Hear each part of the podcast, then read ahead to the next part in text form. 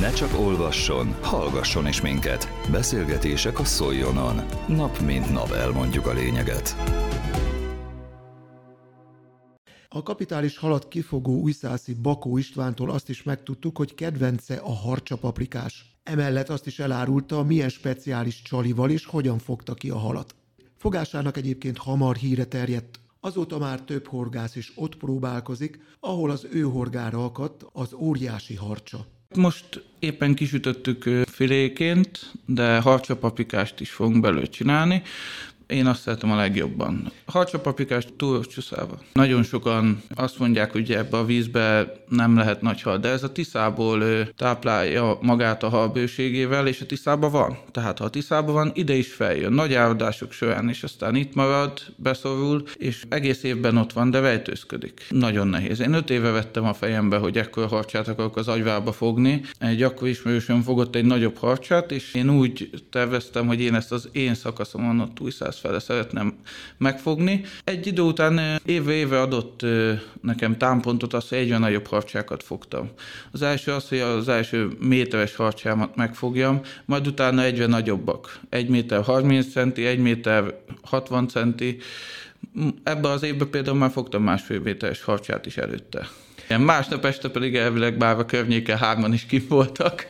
Ezt mondták nekem. Persze, én el is mondom általában, hogy ha nem titkos már a hely, hogy mivel fogtam, hogy fogtam, más is hogy fogjon. Meg lehet próbálni. Saját készítésű vízigolyót használok, hogy kiemeljem a csalit a fenéktől.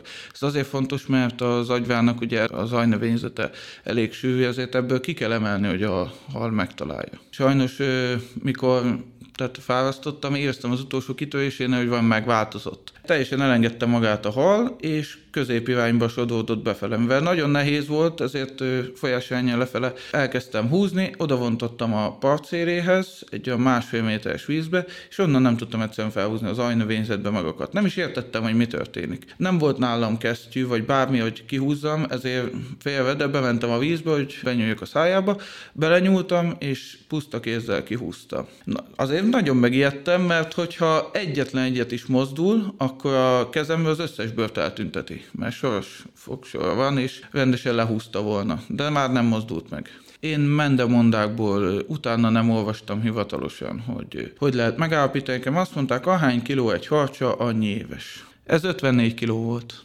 Szerintem minimum 60-70 százalék a horgásztudás, ugyanis már nagyon végén figyelem a vizet, és a mozgások alapján állapítottam meg, hogy ott van. Igazából elve készültem, ezután nem fogok ennyi energiát belefektetni a horgászatba, hobbi szinten fogom űzni. Szóval inkább egy kényelmesebb helyre kiülök, és bedobom a pecát, és akkor várom, hogy fogjak valamit kisebb halakkal is meg fogok elégedni. Már a felhasztás közben is tudtam, hogy ez az én egyéni rekordom lesz, és sejtettem, hogy az agyvában is elég nagy lehet, tehát nem tudom mennyi most a rekord, de azért 203 cm, szerintem nem fogtak még ekkorát benne. Igazából el se hittem, tehát újra meg kellett néznem, hogy fényképeken tényleg ott van a harcsa, miután lefeküdtem és megpihentem. Közélet, politika, bulvár. A lényeg írásban és most már szóban is. Szóljon a szavak erejével!